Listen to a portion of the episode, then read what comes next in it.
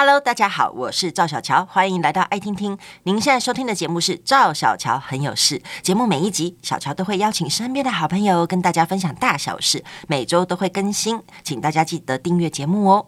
今天的节目主题，理财就要从小做起。嗯，这个呢，感觉很像一句口号，我觉得执行起来非常难，尤其呢，我现在是一个新手妈妈了，我就觉得非常的焦虑，尤其看完这本书更焦虑。嗯，就说天哪，嗯。我们顾到的事情还不够多吗？吃喝拉撒睡，然后小孩的功课，接下来连小孩的理财都要教吗？各位爸妈们不需要焦虑，哎，跟着晴晴一起来学生活理财。来，欢迎今天的来宾，理财专家江继云江老师好。大家好，我是江继云老师。嗨，哇，我我我刚刚一开始就是老师一进来，我们在闲聊，我就说。哇，天哪！你出这本书，我真的觉得身为一个妈妈压力好大哦。就是这一本书其实是针对国小生写的，而且里面都还有注音哦，对不对？当初为什么想出这本书啊？是不是有很多妈妈跟我一样有这种焦虑？就到底要怎么教小孩理财呀？理财这两个字感觉很难呢。我觉得不是你自己的焦虑，我必须要先讲到我自己。我小时候啊，父母根本也没有教我们理财，因为。父母以前他们也不懂啊，他们只想说你念书就好了。对，而且还会跟你讲，你钱要存起来。对，就这样子叫你要省着点花。嗯，然后呢，学校也没有教，哎，老实讲，真的没有教。然后呢，再来，我们那个年代。其实也没有这类的课外书籍，我们就算有，我们也不会想说要拿出来看。然后等到我自己年纪一大把喽，我都已经到四十几岁了，我才发现投资理财好重要。嗯，所以我自己真的是开始从头学起。我们刚刚聊到你是东吴的会计，很难，会计的第二志愿，好，嗯、第一个政大，第二就是你们家嘛，真的很厉害。再来，我自己也以前读政大财政系，我跟你讲，我读了那么多，你问我会不会运用，我真的不会，所以我真的也是开始从头开始读起。嗯、那等到我学了差不多，我突然惊觉，糟糕，我应该要帮我的女儿开始教育，但是我发现。有一点点太晚了，嗯，再来，我真的不知道要从何教起，然后我就看房间好多的书，我也没有找到适合的，所以呢，你知道吗？其实我就开始教，是有一搭没一搭，想到什么就教什么。我觉得它是很片段的，很零散的。嗯，那我觉得啦，我自己太晚了，我教我的女儿又有一点点的太晚了，所以我就不想要让其他的父母或者是小朋友们重蹈我的覆辙，所以我就想说，哎，那我应该要出一本很有系统、很有逻辑、有趣。而且要接地气，嗯，与其说这个叫做生活理财，它不如说它是在我们生活当中发生跟钱有关的事情。我想让他们就是学了以后，真的可以在生活上面去运用它。所以我想要就是刚刚不是讲，哎，有注音，字很大，又有图片。我希望小朋友透过他自己阅读，或者是呢亲子共读的方式，他们就可以慢慢从小去培养这一些金钱的观念。嗯，因为这本书的最后，他其实有写，就是可以七岁以上可以自行阅读。然后我心里面就想说，哦，这本书我要放七年，我要等到我女儿长大的时候给她看。不行，其实我一直都觉得啊，我们好像都觉得，我们当妈妈的或大爸爸的，有的时候我们都会好像好像我有一个时刻表，对，呃，我几岁到几岁要做什么。像我女儿那时候很小的时候，我会买什么。现在最流行，你之后就会做跟我一样的事什么？一到三岁有没有训练什么小感统？什么各种摸啊，什么摇，不管。然后还有什么？呃，一到三什么启发智慧的啊？然后又有三到五岁的，然后我们就好像会觉得按部就班，然后就觉得什么时候该做什么事。那我这边写七岁，七岁是指说你给他自己读，但是他在日常生活当中，我们就可以。跟他去讲啊，像以后你他长大一点，你买东西，他说妈妈买东西都不用钱，说不是，这个是妈妈先用信用卡，他还会是从银行里面去扣钱啊。妈妈要去上通告，爸爸要去拍片，我们要做很多的事情，钱钱才会进来呀。你这个叫做生活上面的理财，我们不要把它切割的太清楚。所以我觉得啊，这本书真的不会很难，你真的。有空就一张看一下，大概有没有就是那个打盹，或者是你现在育儿的东西太难了，这本真的很简单，嗯，你一下子就可以把它看完，那你以后就可以在生活当中去落实啊，真的很好。像你刚刚一讲说，对，没有小孩子适合看的理财书，真的，因为我是会计毕业，你刚刚有讲，对你总不能让小孩看财务报表吧？他哪看得懂啊？公开说明书，他哪看得懂？没有小孩可以看得懂这种东西。对，而且太难了，你会把他们吓跑。我觉得，就是我看到有很多坊间的书啊，真的理论很多。那理论很多，他在学校学那么多，都已经觉得很烦了。那你还要再教他读很难的，然后他读了以后又不知道怎么用，我觉得这样效果不好。所以我那时候才会把它定在生活理财。嗯，然后我跟你讲，我中毒很深，就是。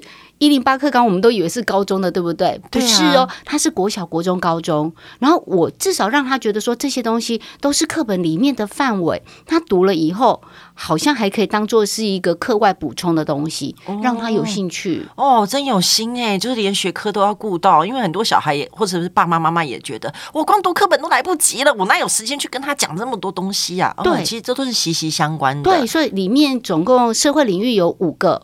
然后我就把它放进来，然后我们也不要把那个题目就跟社会领域里面的写的一模一样，就把它拆解成为他们看得懂的通膨大怪兽，那他就懂了吧？然后呢，呃，那个开源叫做增加收入的方法，节流叫做节省支出，就是我们都用生活上面他听得懂的这个词去放到书里面。他就不会觉得很难。我们大人有时候看一些太难的书，我们看一看，我们是不是就想要把它丢掉？对，会飘走。对，我不希望这本书被他们拿去丢掉。嗯，对，而且它可以应用的，怎么投资，然后再来怎么去存钱。记账本里面都附上了，要让他真的能用。嗯，我觉得非常棒，因为一开始我在看这本书，我就觉得哇，非常的吸引我啊。当然，我觉得讲到你讲到通膨啊，讲到什么都是现在现今的有关于这种呃经济上面的这些词语啊。最回到一开始就是花钱这件事情，然后我就觉得哦，真的很棒诶。想要理财，当然马上就是要教孩子喽。你要怎么样？分辨什么是需要，什么是想要，在这里面呢，我觉得讲的很好哎、欸，我觉得你可以跟大家分享一下，而且是小孩完全可以懂的。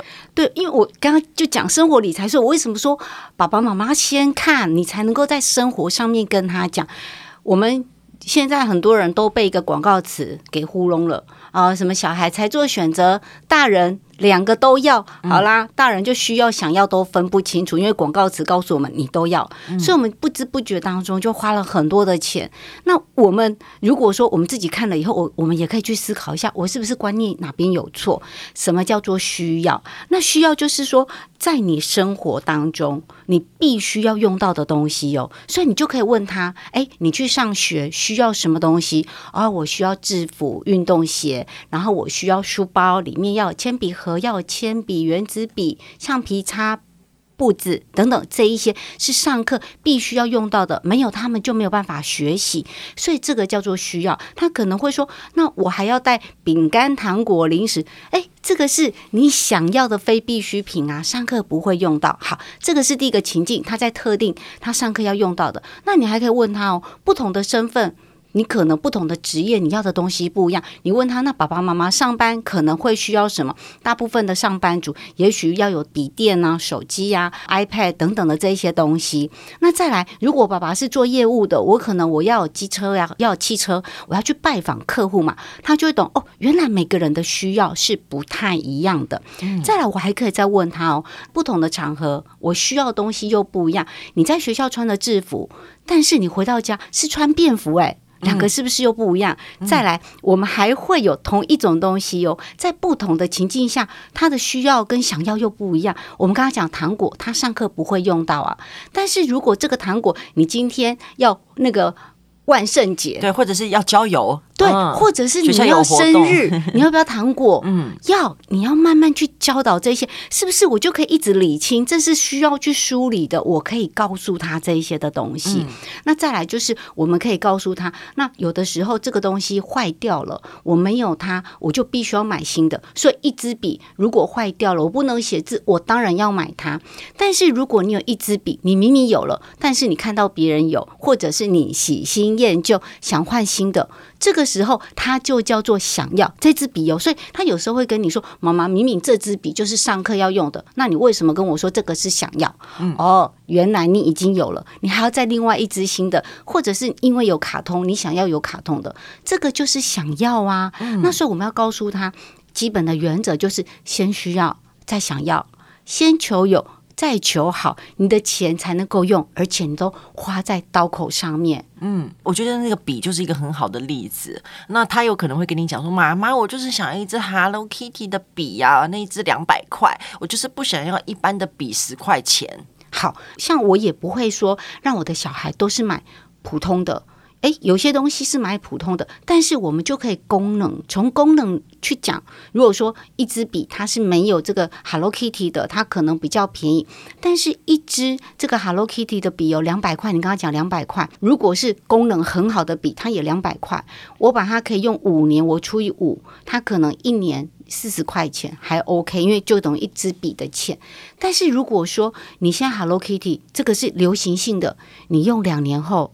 哎，你又喜新厌旧了，你又不想用了，那是不是等于他用一年的价格就要一百块钱？你可以去算给他听。那再来，我也没有说小朋友不能买，因为我也会倡导说，我们要教小朋友，他要去规划他的零用钱。那有一部分，他跟大人一样，会有一个愿望清单。我们有愿望清单，我们要去存钱呐。所以他把他的一部分的零用钱，他去存起来，他要去买他想要的东西。那你看哦，小朋友。如果跟你说他要零用钱，你给他了，那有些东西不是他的必需品，你就可以跟他讲，那你要自己存钱买。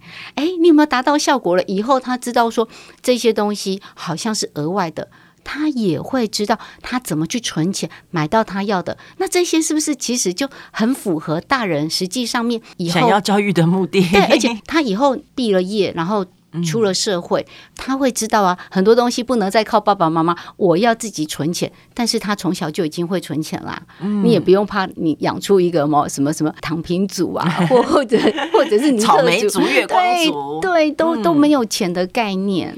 这真很不容易，真的生活的点点滴滴，爸妈都要注意。然后真的是机会教育。那刚刚讲到零用钱，我觉得零用钱也是一个好难哦，很多爸妈都在问呢。当然了，我们都知道理财要越早起步越好。呃，最好是从父母给小孩零用钱的第一天开始嘛，但真的很烦恼。当然，我现在宝宝还是婴儿啦，但是未雨绸缪嘛，对不对？因为我们家也有一个大的，对，现在已经要二十岁。说真的，我们、这个、哥哥，你会不会觉得有点来不及？有，真的很难。比如说，要怎么样去跟他讲银行开户，然后怎么样教他用金融卡，然后什么，嗯，然后什么东西要来跟我报备。那他也许想要自由，他。长大了，所以他或许也不想要我买一个玩具公仔，我都要跟你讲为什么。所以零用钱也是很苦恼了，到底要几岁给，然后要给多少，怎么给？好，我觉得，呃，就像你刚刚说的啊，我们常常都很烦恼，说我要什么时候给。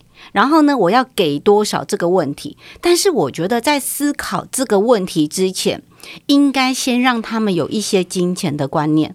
我们常常听到很多的大人啊，他会笑自己说：“哎呀，我自己一点金钱的观念都没有，所以我这辈子都没有钱。”好，那如果说小朋友有了零用钱，但是却不知道怎么去管理它，你有没有觉得这个就很像是你呢？让他不懂交通规则，他也不知道怎么去开车跟骑车的技巧。然后在这个状况之下呢，你却送他一台机车或送他一台汽车，他无照驾驶，当然会出事啊。嗯。所以我觉得家长最好啊，真的还是要给他们有金钱的观念。我们小时候真的爸爸妈妈都没有给我们金钱观念，我们也都以为我们长大后就知道怎么去管理钱，好像也没有诶，我真的觉得需要教。三年级的时候，我觉得他。比较长大了，比较成熟了，而且比较像一个小大人。嗯，这时候你就可以开始给他零用钱，那他是不是就可以开始去运用？那你刚刚问我说大概是多少钱？我觉得这个真的没有办法用一个很明确的说是多少钱，因为台湾城乡差距也很大，哦，每个人的生活圈也不一样，所以我觉得比较好的做法就是你去问问你的亲朋好友。或者是问问其他的家长跟其他的学生说：“哎，你们的零用钱大概是多少钱？”那这样子我们就不会说给太多，哦、呃，对不对？然后呢，也不会说给太少，我们会落在一个比较合理的范围之内。我自己觉得啦，我的建议好不好？就是我觉得在三四年级，也就是中年级的时候，你可以大概给他两百块到三百块。有些人会说，姜老师你给好少，我还一个礼拜吗？一个月啦，哦哦，一个月，因为我不是说 他要跟大人一样，所以大人基本上都是月薪嘛，嗯，所以他要尽量符合社会的规范是月薪啊，除非现在有很多 SOHO 族或顶客族接案的另当别论，但大多数的人应该还是月薪制比较多，所以一个月两百，你又觉得少了哈？对，你突然 突然觉得少，突然觉得少了，对不对？我建议还是用月薪啊，符合未来的会计的制度，一个月一个月嘛，好，然后如果说是高年级。五六年级大概就可以给三百块到四百块，但是你看哦，你刚刚讲说你觉得有一点少，但是如果是在中南部或者是在一些偏乡，说不定这个钱是多的。所以我觉得没有什么可以买的啊。对，所以我觉得真的是要调整。嗯。那或者是我们也可以跟他去讨论。好，就是说，哎，你觉得应该要多少钱？他就跟你讲，谁谁谁谁谁谁是多少。但是这里我想要跟爸爸妈妈说，会有个小陷阱哦。他可能会跟你说，某某某的钱有多少，是多我两倍或三倍。那你要再去拆解，那这里面包含什么？哦，原来他又有卡，爸爸妈妈没有帮他加值。然后呢，他可能他自己有没有课后什么安亲要吃个点心什么有的没的，他都是要另外自己再去。买的，那你就知道说哦，不对，这个东西它包在里面，所以我觉得零用钱应该是要扣除掉我们刚刚所所有讲的，是要让他真正他可以自己去支配的钱，就很像是我们薪水，我们薪水食衣住行娱乐，我们扣除掉了以后，剩下的钱才叫做我的可支配所得，嗯，所以零用钱必须要叫做他可以完全掌控的可支配所得的概念。那另外呢，你刚刚讲到零用钱给啊，那我就会想到，其实很多人现在都有一个观念啦，哦，就说希望做家事这件事情不要被价值化。我们小时候都是这样的哦，当然国小没有，但我记得我是初中左右，然后妈妈就会说啊，你帮忙洗碗给你十块啊，类似的哈，给你五十，啊，帮忙扫地给那个。那现在大家都有新的观念，觉得不应该被这样价值化，对不对？那所以这个东西到底要怎么拿捏？你要怎么样给小孩奖励，但是又不能让他觉得说，好像你给我钱，然后我我才做这个事情。对，所以我觉得应该在这边讲哦，就是现在很多人都发现小朋友可能不做家事，或者是我觉得我们现在爸爸妈妈都有个困扰，他们只想权利不尽义务，好像要给他钱他才要做事。那所以我觉得比较呃权衡的方法就是，我们还是要让他尽一些义务。家里有些事情，我们总是还是要找一些小事情给他们做。对，所以我真的会让小朋友做一些小事情。好，嗯、但他做了小事情之后，有时候爸爸妈妈会不会很累很忙，然后有些事情来不及做？嗯，那我们就可以跟他讨论呐，对不对？就是说，哦，那你洗碗，爸爸妈妈如果今天没有时间洗碗，你帮忙洗碗是多少钱？好，然后呃，折衣服，就是在他自己做完他的事情之后，如果他有机会可以多赚钱。我真的是乐见其成的。为什么？我因为现在有太多躺平族了，他会说：“哦，那我不要做，那我就不要。”但是你想想看，我们大人，我一直说这个叫做生活理财，要符合大人的概念呢、大人，我们一般人都是固定薪水。我如果想要有多一点薪水，我是不是就应该要打工啊、兼职啊、加班呐、啊嗯，对不对？你要跟小朋友讲，大人想要多赚钱，我必须要额外付出心力。那如果你也想要多赚钱，你也可以透过跟我们讨论好，有一些可以方式可以去，就是赚到更多的钱。那我觉得啦，我真的宁愿说他为了要多赚钱，然后呢，帮我做更多的事。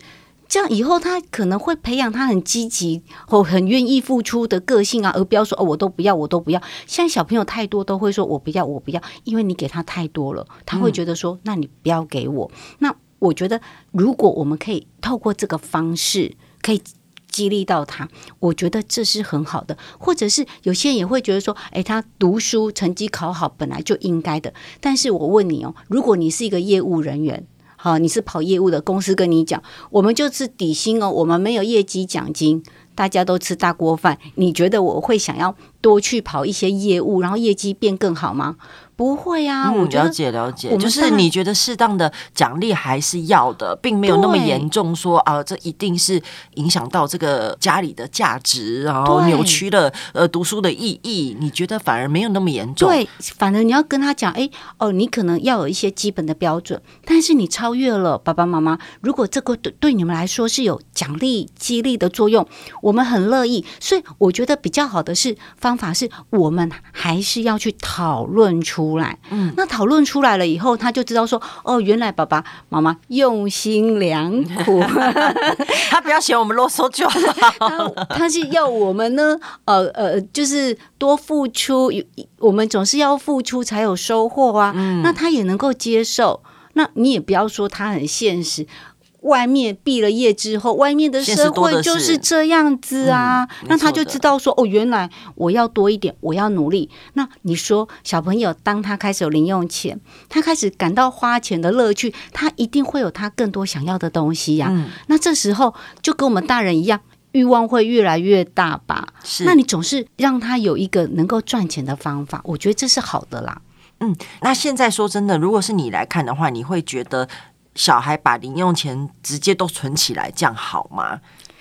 你你觉得说就是他 OK 啦，有一些小钱你可以拿去买一些你喜欢的东西，那剩下的呢，就是该存起来吗？还是你觉得应该要去做一些投资理财？那对小孩会不会太早？或者是说我们要怎么带领小孩？你要怎么样规划你的零用钱？就像薪水一样吗？对，呃，这个部分我觉得我们可能要先把它分开来说。嗯，好，就是我们刚刚讲，你给他零用钱了，那我们要告诉他机会教育哦，爸爸每个月呃那个领到了薪水，然后呢吃饭要花多少钱，交通、教育啊、保险、医疗，约略的告诉他。但是我们不要小朋友预算太难，你要告诉他，爸爸妈妈去安排我们薪水的用途叫做分配预算。那我们刚刚不是讲说，我以前一开始给我女儿只有两百块嘛？嗯，那这两百块里面，我们小朋友不要太复杂，我们把它分成三种类型：十分之一优先支付给自己存起来，然后呢，十分之三我们让他愿望基金，他想要买的东西让他自己存，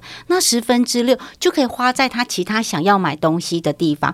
也许就可以有一个记账本，它十分之一两百块的十分之一就是二十块钱。好，举例来讲，现在是十二月一号，我就写零用钱两百，然后支出的部分呢就是储蓄，然后呢二十，那两百块钱减掉二十就一百八，再来十分之三，它是要放在愿望基金里面嘛，那所以十分之三两百块就是六十块钱，嗯、所以呢，我们再把一百八十块钱再减掉六十块钱，就是等于一。一百二十块钱，那依序他之后有花钱，他就陆续的都可以把它记录下来。好，那一百二十他就可以开始去零花。那他是不是在这过程当中，他可能会发现，哎呦，我花怎么快要花超支了？他下个月就会知道。那如果说他有剩下钱，我觉得我们不要什么，有些还要说哦，我前期转入太复杂了。小朋友不要什么前期转入，剩下来没有花完的钱，你就告诉他。你是要把它存起来，那如果要存起来，你就写存款。然后呢，如果你是要放到愿望基金里面，你就写到愿望基金。你这个月归零，然后下个月又重新两百块开始记起。哦，所以等于说简单，所以至少要准备两个猪公嘛。对，一个是愿望基金，啊、一个是存款。对，那所以他是自己是不是就会看到这里面有多少钱？我们平常可能猪公里面存多少钱，我们都不知道。你可以在下面压一张纸啊，几月几号存多少钱，你都可以写下来，你会知道里面有多少钱。我们之前不是好像有有网红还是什么说他一只猪公杀了以后里面有多少钱，大大小小的钱我们全部都不知道。那你可以在这边让他。记账，或者是说我在我的那个愿望基金里面，我用个饼干盒啊，然后我哦，例如说愿望基金，我要买你刚刚讲的 Hello Kitty 的笔两百块，他就写 Hello Kitty 笔两百块钱，他就一直存一直存，然后你也可以放一张单子，上面记载你总共存了多少钱。嗯，那他也有会知道说，我为了我的愿望。我怎么去存钱，存了多少钱，嗯，哎，他会有成就感。对，那个猪公越来越肥的时候，真的是会有成就感的。对，然后你就可以教他这么去做。嗯、所以确实，我们还要有个猪公，然后我们还有一个饼干盒，因为饼干盒那个愿望基金，他是要去买他要的东西，所以那个应该是要可以拿出，而不是把猪公杀掉的。嗯，那刚才讲到小朋友可不可以投资理财？可以。哇，我们的那个点点宝宝，如果现在真的开始去存的话，可是我觉得，呃，这个时候可能还有点困难。你可以在他可能，例如说三年级的时候开始去做嘛。好，他三年级的时候呢，我们让他自己来。三年级的时候，他就是我们用上下学期制。九月开学，然后他就开始每个月不是都会存钱嘛？对。然后存到二月的时候，不是有压岁钱？嗯、那压岁钱也一部分把它存起来。那我在那个时候，我就帮他呃买那个 ETF 哦，安全的 ETF。然后我是不是存一次？哦、然后等到他三月的时候又开始存钱，存到九月的时候，那个时候呢，暑假的时候再帮他买一次 ETF。好，那如果说小学三年级开始，三四五六。有四年，再加上国中、高中各三年，然后再加上大学，他有十四年，十四乘以二，二十八次。对，买了 ETF。对，巴菲特他说，人生就像一个雪球，重要的是你要找到一个湿的雪和非常长的山坡，他现在一直滚，一直滚，一直滚。哎，他的钱会不会越来越多？他大学毕业的时候，他已经有一小笔钱呢，可以拿去创业买房子，嗯、或者是买房子可能有点难啦。哎，一点点不是投期款呐、啊，补助他投期款啊，对不对？然后再来就是呃，其实点点宝宝现在还很小，我当时我的做法就是我把他的明月金啊，嗯、然后还有那个红包钱、啊、红包钱，我都把它存起来。嗯、你知道为什么吗？因为我以前在还没有生小孩的时候。我就看到有一个节目，然后呢，女明星们就在那边聊说，呃，他们小时候的红包钱。然后有一个女明星就很生气，说她的同学大学毕业后，然后她妈妈给她一笔资金，好像去创业还是买房子。然后她就回回家问她妈妈说：“妈妈，我小时候你都说你帮我把红包存起来，那笔钱在哪边？”她妈妈说：“傻孩子，早就花光光了，哪有这笔钱？”我那时候想说，糟了，我不能以后让我女儿们埋怨我，所以她那时。之后一一开始的钱，我就都把它存起来。那时候我真的也没有什么投资理财的概念，嗯、我就买基金。可是基金那时候也没有赚有赔啊。对，我就买单笔。嗯、我跟你讲，请看公开说明书，对，都有那个讲很快的话。对，所以后来我那时候自己要开始呃投资的时候，我把他的那个基金也赎回，就同步跟我投资。所以他现在那一笔钱呢，他就已经可以就是。支付赚了，对了，而且可以支付他的大学的学费，基本上我已经帮他存好了。哇，太好了！所以他现在就分两种啊，一个是小时候我帮他的嘛，啊，现在他也是啊，要存起来，然后继续再去投资。不要小看这一些钱，嗯、时间真的很恐怖。那个就很像什么？有的时候我们看别人的小孩，哎，几年没有看。我们我想想看，搞不好说不定很多的呃听众朋友们，哎，点点宝宝，哎，怎么长这么大了？读幼儿园了，呃，这么大了，然后读小学了。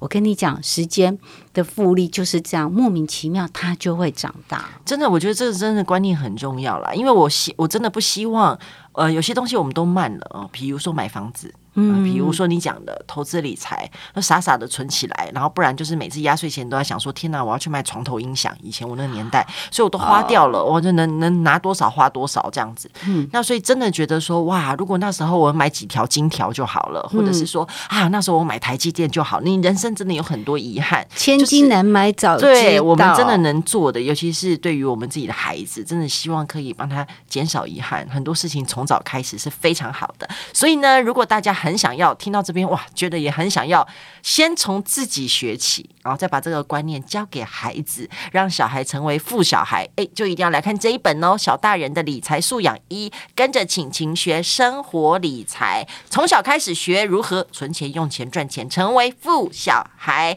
今天再一次谢谢我们江老师的分享，感谢你，谢谢，拜拜，谢谢，也欢迎大家分享节目，更欢迎订阅赵小乔很有事，有新的节目上线就会收到通知。我们下次见喽。